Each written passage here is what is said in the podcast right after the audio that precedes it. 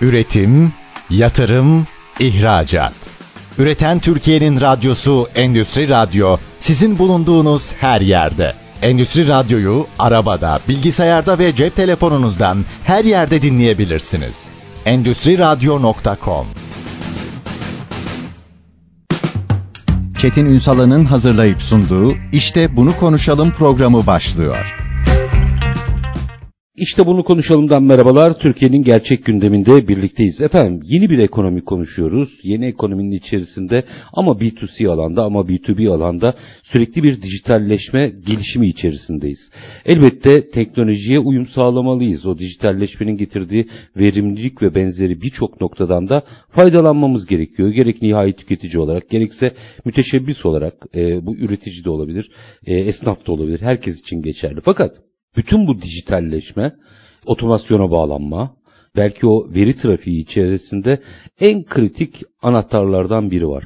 Siber güvenlik. Daha çok tartışmamız, daha çok konuşmamız, daha çok bilinçlenmemiz gereken başlıklardan biri. O yüzden biz bugün yeni ekonominin anahtarı siber güvenlik diyeceğiz ve meseleyi biraz konuşacağız. Bugün işte bunun konuşalımın konu Laykon Bilişim Operasyon Direktörü Alev Akkoyunlu. Sayın Akkoyunlu iyi akşamlar yayınımıza hoş geldiniz efendim. İyi akşamlar Çetin Bey. Hoş bulduk. Teşekkür ediyorum. Var olunuz. Şimdi aslında e, güncelle de biraz bağdaştıracağım ama oraya gelmeden önce şuradan biraz sohbete başlayalım mı? Siber güvenlik dediğimizde aşağı yukarı herkes ya istisnalar vardır belki ama bu kelimeyi duydu artık. Benimsedi. Anladı mı? Onu sorayım size. Öncelikle ben aslında programa katılmadan önce biraz hazırlık yaptım rakamlarla. Hani interneti ne kadar kullanıyoruz, ne kadar dijital hı hı. dünyanın içindeyiz, kaçımız internet kullanıyor Türkiye'de popülasyon olarak bugün baktığınızda 85 milyon civarında nüfusumuz var. Hatta gitgide de artıyor bildiğim kadarıyla. Hı hı. Ve bu nüfusun bugün baktığınızda %77.2'si internet kullanıyor. Yani Türkiye nüfusunun. Ben burada hani bireysel kurumsal ayrımı yapmıyorum. Artık çünkü dünya o kadar birbirine girip dolmuş durumda Harika, ki bireysel doğru. kullanıcılar da bugün baktığınızda bir kurumda çalışan ya da bir kurum çalışana aynı zamanda baktığınızda bir evde bir dijital dünya içerisinde cihazda kullanıyor. Ve bununla birlikte baktığınızda internet kullanım oranları çok yüksek. İnternet kullanım oranları bu kadar yüksekken sizin de dediğiniz gibi siber güvenlik aslında olmazsa olmaz, kaçınılmaz bir ihtiyaç haline gelmiş durumda. Özellikle de rakamlara baktığınızda 6 trilyon dolar civarında siber güvenlik ile ilgili önlem almamış kurumlardan dolayı ortaya çıkan bir ekonomi var. Ve bu çok çok çok ciddi bir rakam. Dünya ekonomisine baktığınızda en büyük ekonomiye sahip ülkelerin ekonomisinin belki üzerinde bir rakam. Çin, Amerika gibi. O yüzden de siber güvenlik tarafında önlem almak gerçekten gerekli. Herkes farkındalığı artık ulaştı mı? Evet bana göre ulaştı. Çünkü niye? Bugün baktığınız zaman Türkiye'de mobil cihaz kullanımı da çok yüksek. 81 milyon nokta 68 milyon e, mobil cihaz kullanıyor ülkemizde bugün ve bunun baktığınızda %83.4'ü de internet kullanıyor cihazları üzerinde ve internet kullanıp da güvenlikle ilgili bilgi sahibi olmayan var mı? Yok. Ancak ne kadar bilinçliyiz? Gerçekten %100 bilinç oturdu mu kullanıcılarda? O birazcık tartışılır ama burada da ben şunu belirtmek istiyorum. Bu kullanıcıların hatası değil. Neden? Biz çünkü bu dünyayı birazcık kedi fare oyununa benzetiyoruz. Yani e, biz önlemler aldıkça hem güvenlik tarafında ürün geliştirenler hem kullanıcılar olarak siber saldırganlar da her gün yeni bir yöntem, yeni bir keşif, yeni bir yol deniyorlar. Ve bu yollarda değiştikçe de her seferinde aa bu da mı başımıza gelecekti, bunu da mı yapmamız gerekiyordu şeklinde afalladığımız anlar yaşanıyor. O yüzden de ben çok kullanıcıları da çok yermek istemiyorum hani çok bilinçli değiliz diye. Gerçekten çok akıl almaz inanılmaz yöntemler geliştiriliyor. Mesela en son benim karşılaştığım biz mesela 2023 öngörülerimizi açıkladığımızda demiştik ki deepfake yani bu sahtecilik işte videolar, sesler çoğalacak ve insanlar bu şekilde dolandırılacak şeklinde. Ben mesela en son internet ortamında gördüm. Bir tane internet kullanıcısını annesinin sesiyle arayarak kaçırıldım ben. Şu kadar bitcoin para gönderir misin? Acil yollaman lazım şeklinde sesi taklit edilerek dolandırılmaya çalışıldığını gördüm. Bugün baktığınızda sizi anneniz arasa sesini tanısanız hani bir şekilde şüphe etme oranınız çok düşüktür Ürkütücü. öyle değil mi? Ürkütücü. Yani Evet. Mesela Hong Kong'da bir bankanın genel müdürü sesi taklit edilerek büyük bir banka transferi yaptırılması mesela hani yaşanmış olaylardan bir tanesi. Yani çok da fazla buna benzer örnekler yaşanıyor. Gün geçtikçe değişiyor hani içerikler ve saldırı yöntemleri. O yüzden de hani herkes biliyor siber güvenlik önlemi alması gerektiğini ama bu konuda yapılması gerekenlerle ilgili hani önlemler her geçen gün değişiyor yani şekil değiştiriyor diyebiliriz. Bir kere galiba buradaki en büyük handikap siber saldırıları yapanların yani suçluyu övmeye girmesin de yani sıradan kapkaççı olmadı. Nitelikli olmaları en büyük handikap sanıyorum. Zaten beyaz şapkalı hackerların mücadelesi de burada başlıyor. Aynı nitelikte insanların mücadelesi haline dönmüş vaziyette ama sizin hep dile getirdiğiniz bir mesele var iş bireyde bitiyor. O zaman şöyle bir 2-3 dakika sonra araya gireceğim ama hazır Kasım ayındayken biraz burayı konuşalım mı? İş bireyde bitiyor. Hı. Bunu şirketler düzeyinde konuşacağım ama e, şu anda sürekli bir indirim günlerinden bahsediliyor. Kendi hı hı içinde hı. ayrıca tartışılabilir. Ama vaka şu ki bu ay içerisinde hacim artacak. Çok doğru. Riskler ne? Yani aslında bu gerçekten 3-4 boyutla incelenebilecek bir konu. Yani şöyle söyleyeyim bu işin bir kargo ve e-ticaret yapan şirketlerin sahteciliği şeklinde bir boyutu var. Yani baktığınız zaman bu birinci bir risk. Yani örnek veriyorum sizin işte alışveriş yaptığınız kargonuz, aldığınız ürünün gelmesiyle ilgili ortalama yöntemleri gerek SMS'le gerek e-mail'le size gelen mesajlarla sahtecilikler bugün çok yaşanan vakalar arasında. Birinci hani yöntem bu. İkinci yöntem mesela alışveriş yaptığınız uygulamalar taklit ediliyor sitenin mesela birebir aynısı benzeri ya da ürünün aynısı benzeri sanki satın alıyormuşsunuz gibi görseniz de aslına bakarsanız hani sahtecilikler yapılabiliyor. Çünkü internet ortamında gerçekten bu çok mümkün. Yani benzer bir sitenin aynısı yapılabiliyor. Bugün baktığınızda hani bunu nasıl engelleyebilir? Güvenlik yazılımları sahte siteleri bir şekilde hani kontrol edebiliyor ama bir noktada da demin de dediğiniz gibi kullanıcının da daha bilinçli olması gerekiyor. Mesela herhangi bir siteye girip alışveriş yaptığında bir link üzerinden en azından yönlendiriliyorsanız o web sitesi adresinin gerçekten o e-ticareti yapan kurumun hani kurumsal anlamda gerçek web sitesi adresi mi değil mi bunu kontrol etmesi gerekiyor. Genelde bu adresler hani ne bileyim birkaç harf yanlış yazılarak, uzatılarak birebir çünkü aynı savunması mümkün değil. Unique çünkü bu web adresleri. Aynı bizim mesela TC kimlik numaramızı sahte ikinci bir tane daha yapılamayacağı gibi. Ee, o yüzden bunu kontrol edilmesi lazım. Diğer bir boyutu var mesela ürünlerle ilgili sahtecilikler. E mesela şu anda Ticaret Bakanlığı bununla ilgili de bir önlem almış. Özellikle kozmetik, internet üzerinden satılan ürünlerin kontrolüyle ilgili.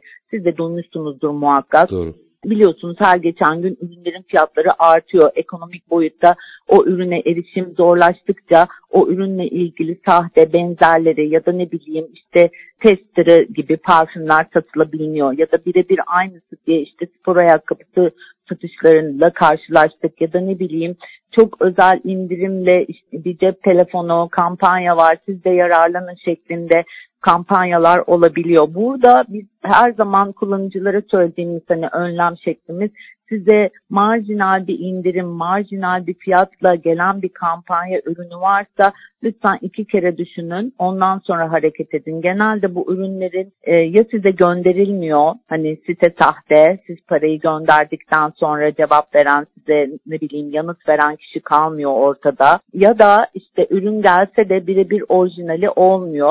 Mesela burada da ben genelde şeyi tavsiye ediyorum kullanıcılara e, mutlaka aldığı ürünle ilgili değerlendirmeler, daha önce alan kişilerin yorumlarına bakmaları ki burada bile aslında sahtecilik olmaya başladı. Bu evet, da diğer evet. bir boyutu. Siz de biliyorsunuzdur.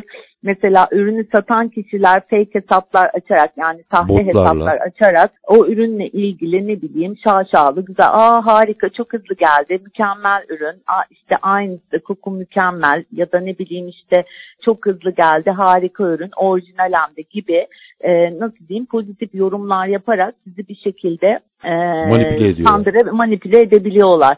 Orada benim özellikle belirtmek istediğim negatif yorumlara bakın hani pozitif Bir yorumlardan dakika. çok. Şimdi niye negatif yorumlara nasıl bakacağız? Onun yanıtını alacağım ama tabii burada bırakmışken hazır bir reklam arasına gideceğim. Negatif Tamam. yorumlara bakmak biraz açın onun ne olur. Ee, bu arada Ticaret Bakanlığı'nın e-ticarette ürün güvenliği projesi kapsamında aslında bu düzenlemeler. Ee, bunu da içeriyor aslında. Siz önemli bir ipucu vereceksiniz ama onu reklamlardan sonra verelim. O olumsuz yorumları nasıl okumak lazım? O da önemli. Az sonra Laykom Bilişim Operasyon Direktörü Alev Akkoyunlu'ya soracağım. Kısa bir ara lütfen bizden ayrılmayın. Üretim, yatırım, ihracat. Üreten Türkiye'nin radyosu Endüstri Radyo sizin bulunduğunuz her yerde. Endüstri Radyo'yu arabada, bilgisayarda ve cep telefonunuzdan her yerde dinleyebilirsiniz. Endüstri Radyo.com Kısa bir aranın ardından işte bunu konuşalım demeye devam ediyoruz efendim. Yeni ekonominin anahtarı siber güvenliği konuşuyoruz. E, Laykom Bilişim Operasyon Direktörü Alev Akkoyunlu bizlerle birlikte. Şimdi e, mesele döndü dolaştı tabii e-ticarete gelince Kasım ayından bahsederken bu hareketli günlerde bir işin güvenlik tarafı var bir de manipülasyon tarafı var onu da dikkat etmek gerekir dedi ve orada araya giderken Sayın Akkoyunlu e, iyi yorumlara değil orada manipülasyona e, maruz kalabilirsiniz. Kötü yorumlara e, bakın dedi. Ben hemen Sayın Akkoyunlu'ya şunu sormak istiyorum. Peki kötü yorumların manipülasyon olmadığını nereden anlayacağız? Valla açıkçası bir ürünü satmak için kimse kendi malına eksi hani yoğurdum eksi demeyeceğini Yok, rakibi diyebilir. Ay, rakibi diyebilir tabii ki ama şöyle bir şey var. Normalde ben şunu düşünüyorum. Yani şu anda internet ortamında gerçekten hani çok e, negatif anlamda değil de pozitif anlamda sahte yorumlar daha çok yapılıyor. Ve bugün baktığınızda yine bir pazar araştırmasında %62.4 oranında insanlar neyin gerçek, neyin sahte olduğu konusunda endişeli. Harika, yani internet ortamında gördüğü ve buna ben de dahilim. Mesela ben bu işin içindeyim. Teknoloji güvenlik sektöründe çalışıyorum. Ben bile şüpheyle yaklaşıyorum gördüğüm şeylere.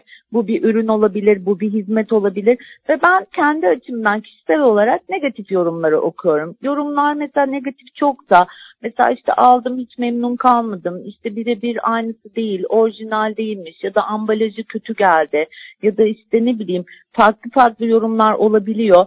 Ben bir de şey yapıyorum yani internetten bu arada çalışan anneyim, çok yoğun çalışıyorum ve alışveriş merkezlerine gidip alışveriş yapmak çok vaktim olmuyor. Çok da kişisel olarak da hoşlanmıyorum bu arada. Hı hı. Ben genelde online internet üzerinden alışveriş yapıyorum ama bunu yaparken resmi olarak kurumsal ne bileyim aracı ismini de şimdi vermek doğru olmayacağı için söyleyemiyorum. Hı hı. Belli başlı sitelerden uygulamalar üzerinden yapıyorum. Mesela genelde bu siteler güvence altına alıyor sizin alışverişinizi. Yani beğenmediğinizde hemen geri gönderebiliyorsunuz. Eskiden hatta kargo, geri iade etme, iade masrafını ödeme bizim için bir yüktü. Şimdi artık onun da önlemini almış durumdalar. İşte iade kodunuzu üretip otomatik hani kargo kodunu vererek gönderebiliyorsunuz. Hmm. Ve siz satıcıyla muhatap olmak zorunda kalmadan yani ben bunu hani ikna etmek zorunda mıyım şeyi vardı bir de bir ara. Doğru. Hani bu kötü ürün işte iade etmek istiyorum. Yani cayma hakkını kullanıp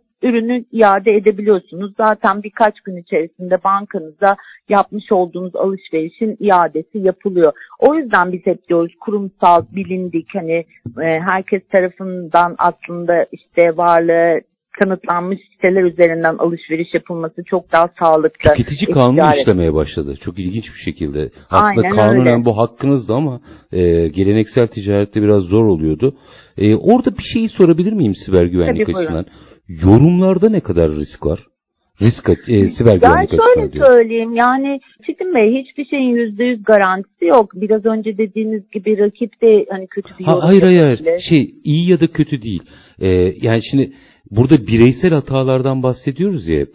Mesela Hı hı atıyorum e, detayları öğrenmek için diye oraya bir e, yoruma link bıraksa mesela. Siber güvenlik açıdan e, ne kadar Hı hı. risk var onu merak ettim. Yani bir riski yok. Yorumlar bırakabilirler kendileri. Zaten burada siz kendinizi ifşa edebilirsiniz ya da hani ifşa etmeyebilirsiniz.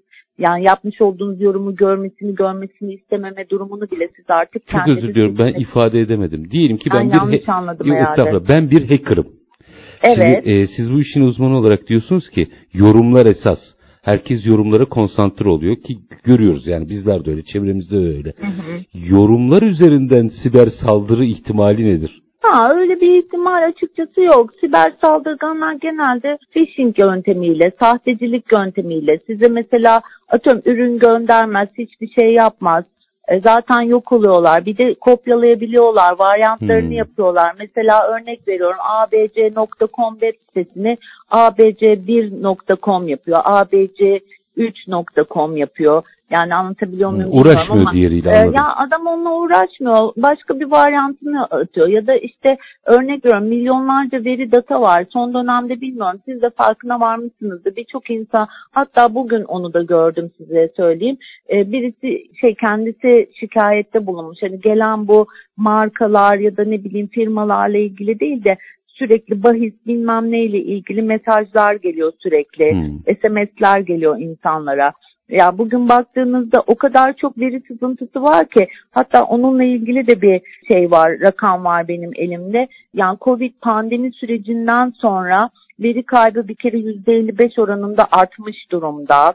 Ee, veri yüksek. kaybı burada e, şey de olabilir yani bilinçli ya da bilinçsiz ya da kasti kasti olmadan ama e, bugün baktığınızda e, hesap ele geçirme oranı yüzde 44, kimlik avı oranı yüzde 51. Mesela fidye saldırıları, atakları yüzde 61 oranında artmış bulunuyor. Bir de e, bu kimlik avı hesap, el- e, hesap ele geçirme oranı yüzde 44 artma ne demek? Hesapla birlikte sizin aslında o hesaba girdiğiniz diğer iletişim bilgilerinizin de çalınma riski Hmm. oluyor aslına bakarsanız. Yani bugün Türkiye'nin gündeminde de biliyorsunuz çok konuşuluyor. İşte TC kimlik numaralarımız ya da ne bileyim işte cep telefonlarımız birçok hani firma, kurum tarafından ya satın alınıyor ya da çalınıp çalan kişiler tarafından üçüncü e, kişilere, firmalara satılabiliyor. O nedenle de aslına bakarsanız hani ellerinde o kadar ciddi veri data var ki biri olmazsa öbürü. Ha şeyi bir kenara bırakıyorum. Mesela hedefli saldırılar var. Hedefli siber saldırganlar mesela aylarca pusuya düşüp bir sürü yöntem kullanarak mesela hedefinde bir kurum ve şirket varsa onu özel olarak tabii ki saldırı planlanıyor ve yapılıyor ve orada da genelde en zayıf halka seçiliyor, bulunuyor bir şekilde. Ama diğer türlü mesela e, ben şey olarak adlandırıyorum hani işte tohumlar atılıyor hani ya tutarsa çıkan tohumlar içerisinde hani phishing yönteminde kimlik avı yöntemlerinde birçok insana toplu bir şekilde yapılıyor. Mesela SMS'ler birçok insana gönderiliyor. İçlerinde oltaya düşenler var, düşmeyenler var. Mesela bu WhatsApp üzerinden gelen mesajlarda da son dönemde arttı biliyorsunuz çok Hı hı. yoğun bir şekilde. Yabancı ülkelerden hiç bilmediğimiz telefon rehberimizde bile olmayan numaralar tarafından mesela aranabiliyoruz WhatsApp üzerinden Benim ya da size merhaba nasılsın mesela mesajlar geliyor.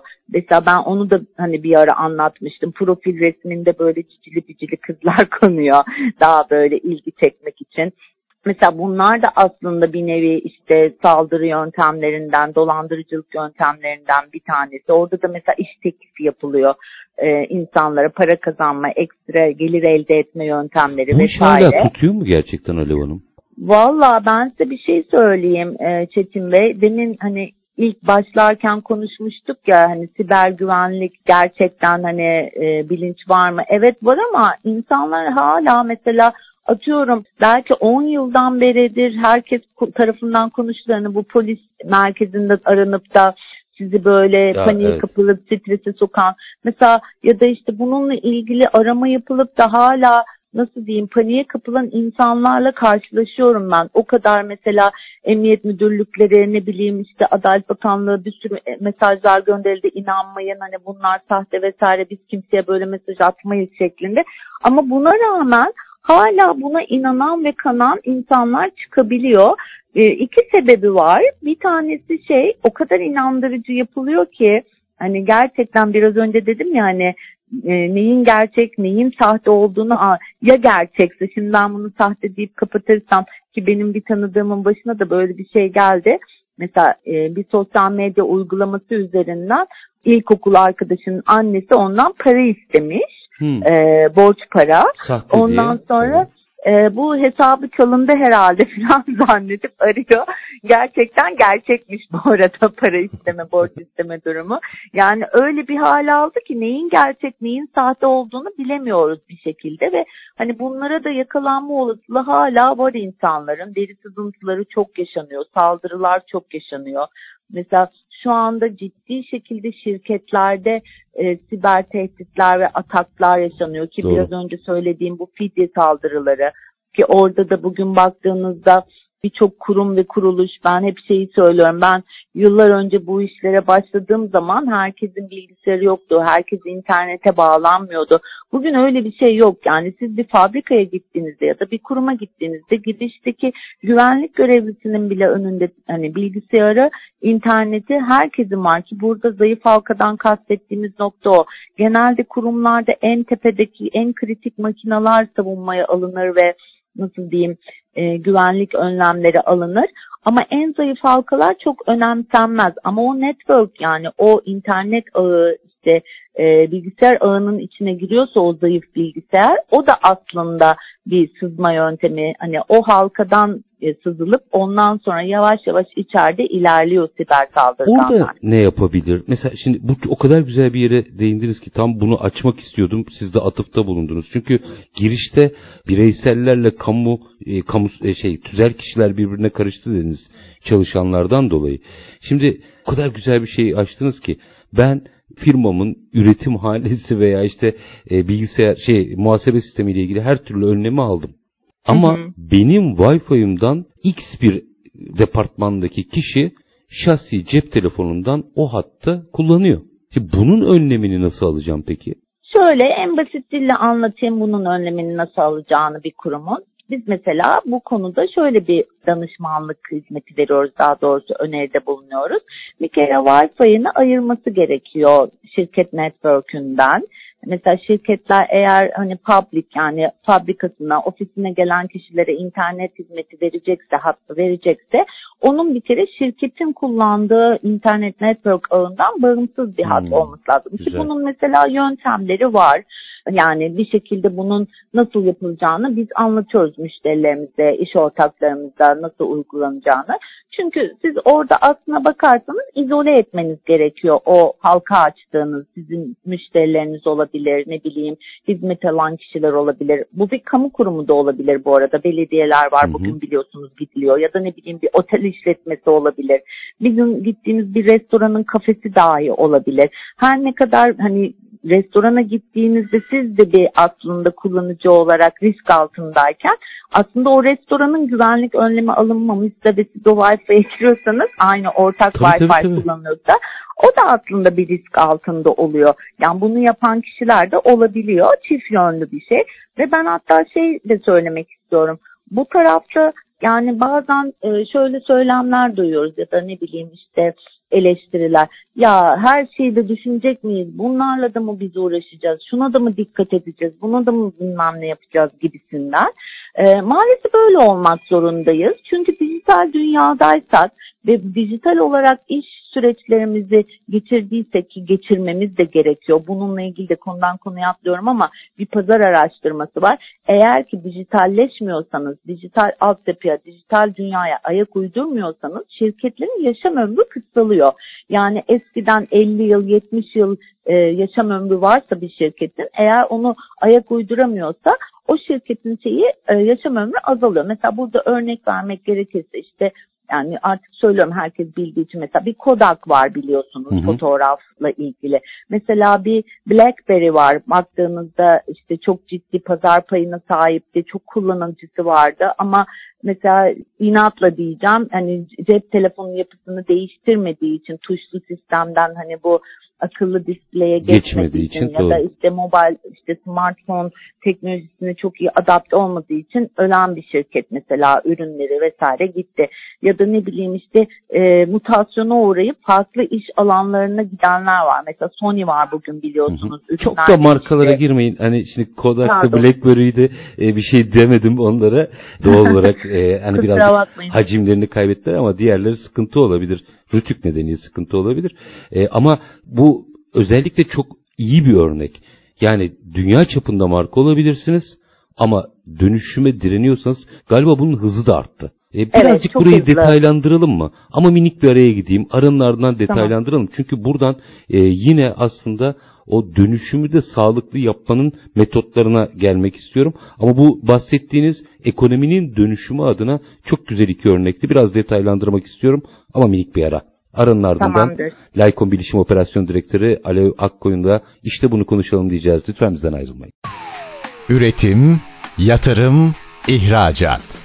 Üreten Türkiye'nin radyosu Endüstri Radyo sizin bulunduğunuz her yerde. Endüstri Radyo'yu arabada, bilgisayarda ve cep telefonunuzdan her yerde dinleyebilirsiniz. Endüstri Radyo.com Kısa bir aranın ardından işte bunu konuşalım demeye devam ediyoruz. Konuğumuz Laykon Bilişim Operasyon Direktörü Alev Akkoyunlu. Şimdi Sayın Akkoyunlu aslında e, araya giderken de çok net söylediniz. Bütün bu dönüşüm kaçınılmaz.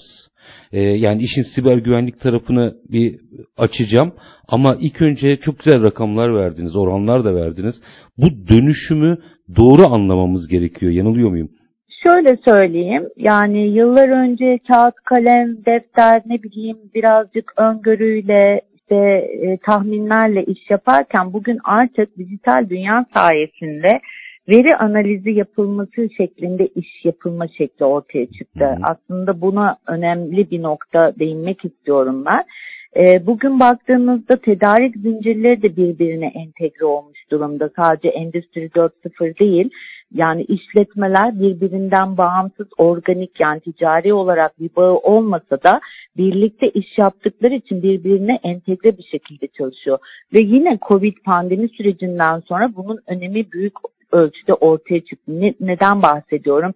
Siz bir marketten süt aldığınızda raftaki süt azalıyorsa mesela otomatikman marketin satın almasına işte o sütle ilgili sipariş verme e, yetkisi veriliyor. Yetkisi veriliyor ya da siz süt siparişi verdiğinizde mesela sütü üreten fabrikada hangi şehirde, hangi lokasyonda ne kadar süt e, tüketimi yapıldı, nereye ne kadar süt yapıldı, mesela o senenin o aylarında bir önceki seneye göre ne kadar bir tüketim oldu, ona göre stok planlaması yapılıp üretimler yapılıyor.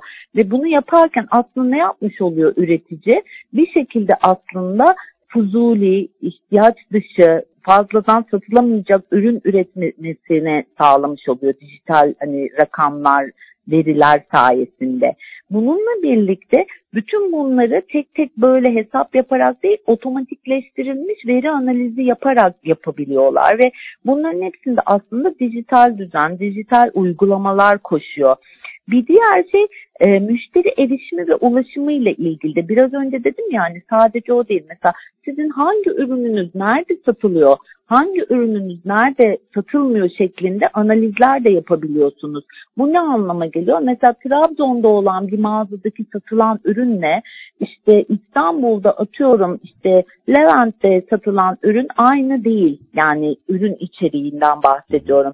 Mesela ona göre üretimler yapılıyor ve ona göre çalışmalar oluyor ve müşteri sadakatini ona göre sağlayabiliyor ticaret yapan bütün kurum ve kuruluşlar. Bunu yapanlar işinde daha az zafiyet veriyor. Daha az nasıl diyeyim masraf yaparak verimliliğini ve karlılığını arttırabiliyorlar. Yani biz buna işte dijital dönüşüm deniyor, diyoruz ve yavaş yavaş aslında bütün markalar ve kurumlar bunu yapmaya başladı. Mesela bir örnek vermek gerekirse eskiden mesela online internette kredi kartı kullanım oranı çok düşüktü. Hı hı. Hele Türkiye'de Avrupa'ya ve Amerika'ya göre çok çok daha altındaydı. Kimse internet üzerinde kredi kartını kullanmak istemiyordu korktuğu için çalınacak, başkaları tarafından ele geçirilecek şeklinde. Ama Covid pandemi sürecinden sonra ciddi bir patlama oldu siz de biliyorsunuz. Doğru. Yasaklar, evden çıkamama, ne bileyim e, dışarıya gidememe işte ya da ne bileyim çok fazla işte ihtiyaç var ama bir şekilde dışarı çıkma yasağı olduğunda sadece bu işi yapan firmalara izinler verildi mesela.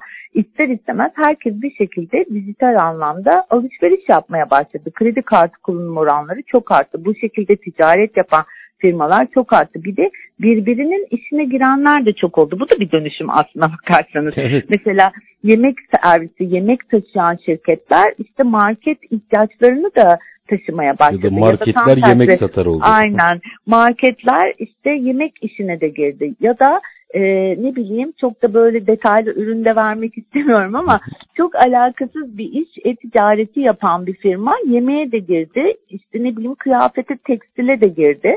Herkes birbirinin işine e, girift olmaya başladı. Bazıları bir ekosistem oluşturdu, altyapılarını kullandı. Bazıları gücü vardı finansal anlamda. Kendisi o işin içine girdi.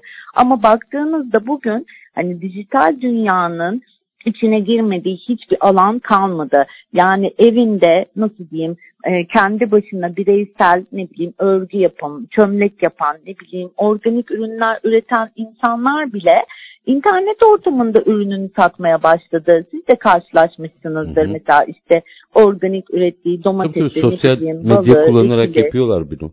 Aynen. Sosyal medya üzerinden vesaire ki orada da yine biraz önce söylediğim sahtecilik, yanlış ürünler ya da ne bileyim işte illegal şeyler de olmaya başladı. Ya da ne bileyim şu anda mesela onunla ilgili de Maliye Bakanlığı ciddi anlamda bir gözetime hı hı. girmeye başladı biliyorsunuzdur. Hani doğru, işte doğru. faturasız, illegal işte nasıl diyeyim ticari olarak işte kayıt dışı işlemleri bir şekilde artık takip etmeye de başladılar. Velhasıl bugün e, dijital dünyada yapılmayan iş, yapılmayan ticaret kalmadı. Bu kadar yoğun bir şekilde böyle bir kullanım varken de bu alanda nasıl diyeyim siber saldırganların yöntem ve yol geliştirmemesi hani ay ben durayım yeter artık ben bir şey yapmayayım demesi mümkün Yok, değil. Hedef haline geliyor zaten. para var yani.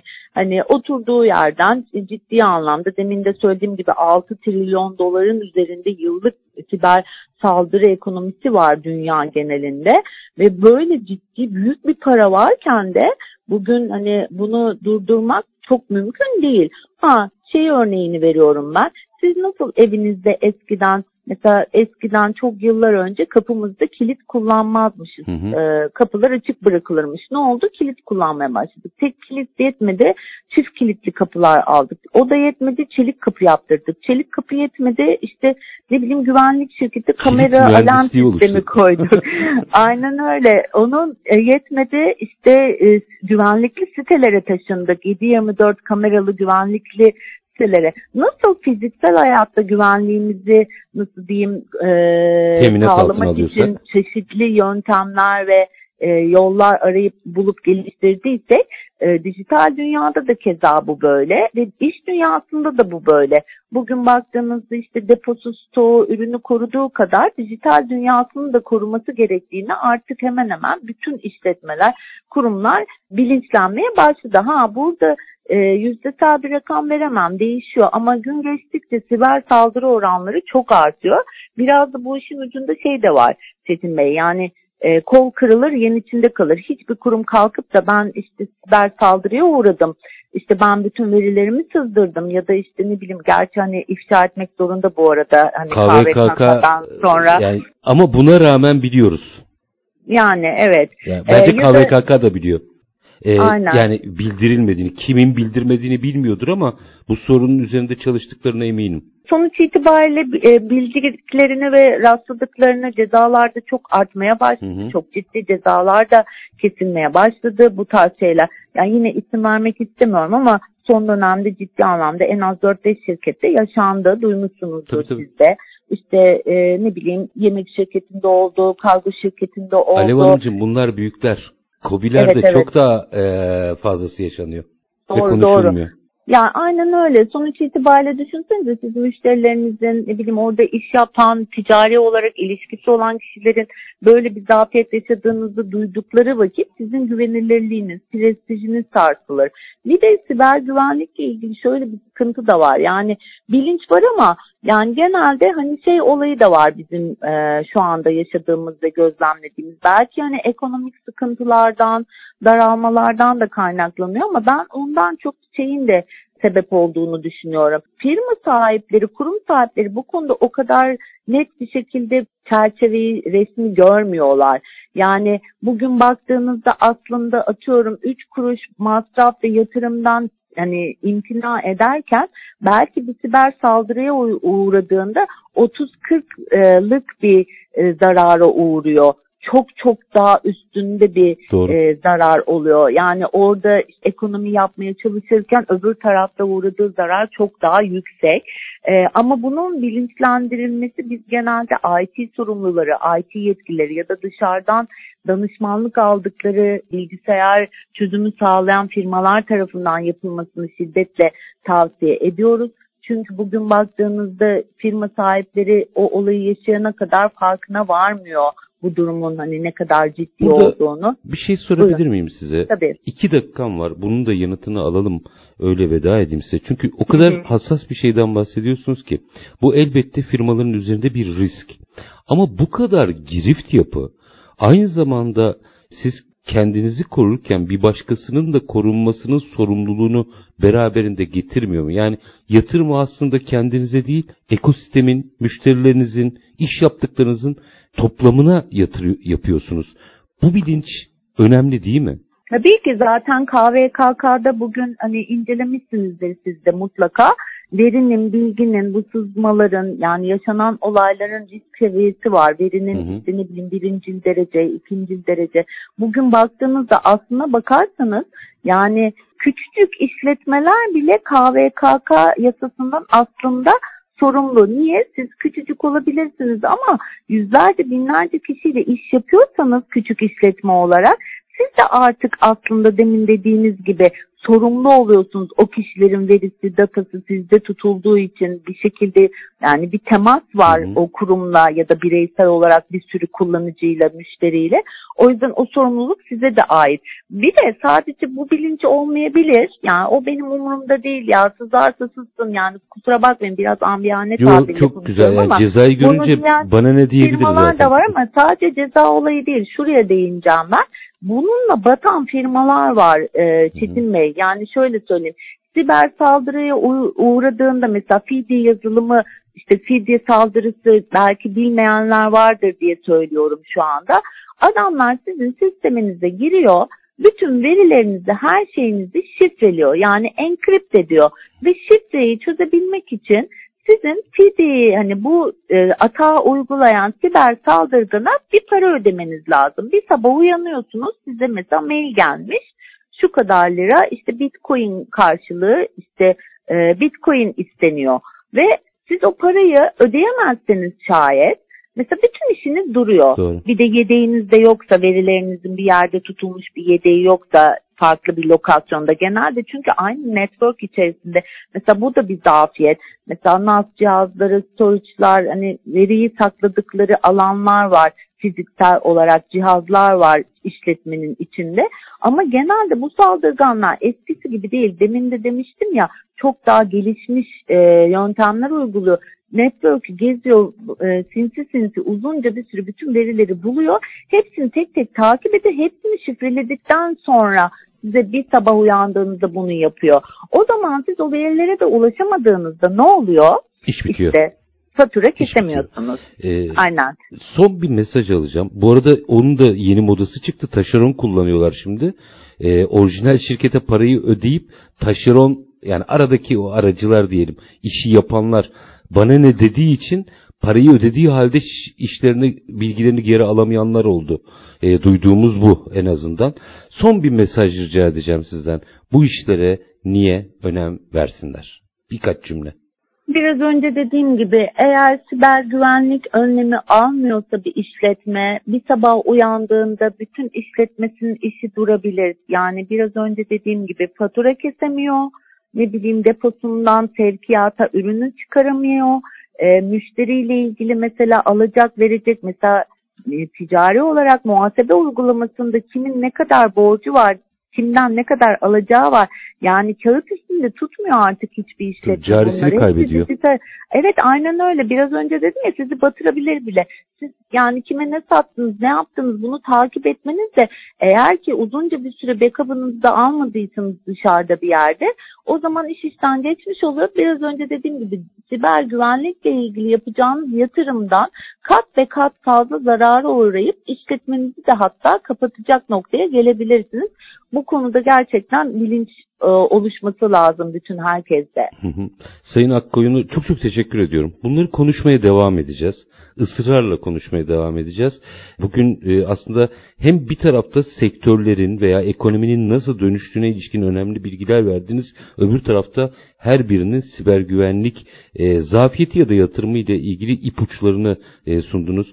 Laycom Bilişim Operasyon Direktörü Alev Akkoyunlu çok teşekkür ediyorum efendim. Ben teşekkür ederim. İyi yayınlar, iyi Var olunuz. akşamlar. Çok çok teşekkür ediyorum.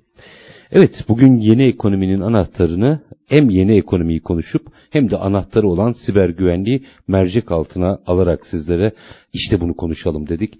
Konuğumuz Laycom Bilişim Operasyon Direktörü Alev Akkoyunlu'ydu. Biz her zamankiyi bitirelim.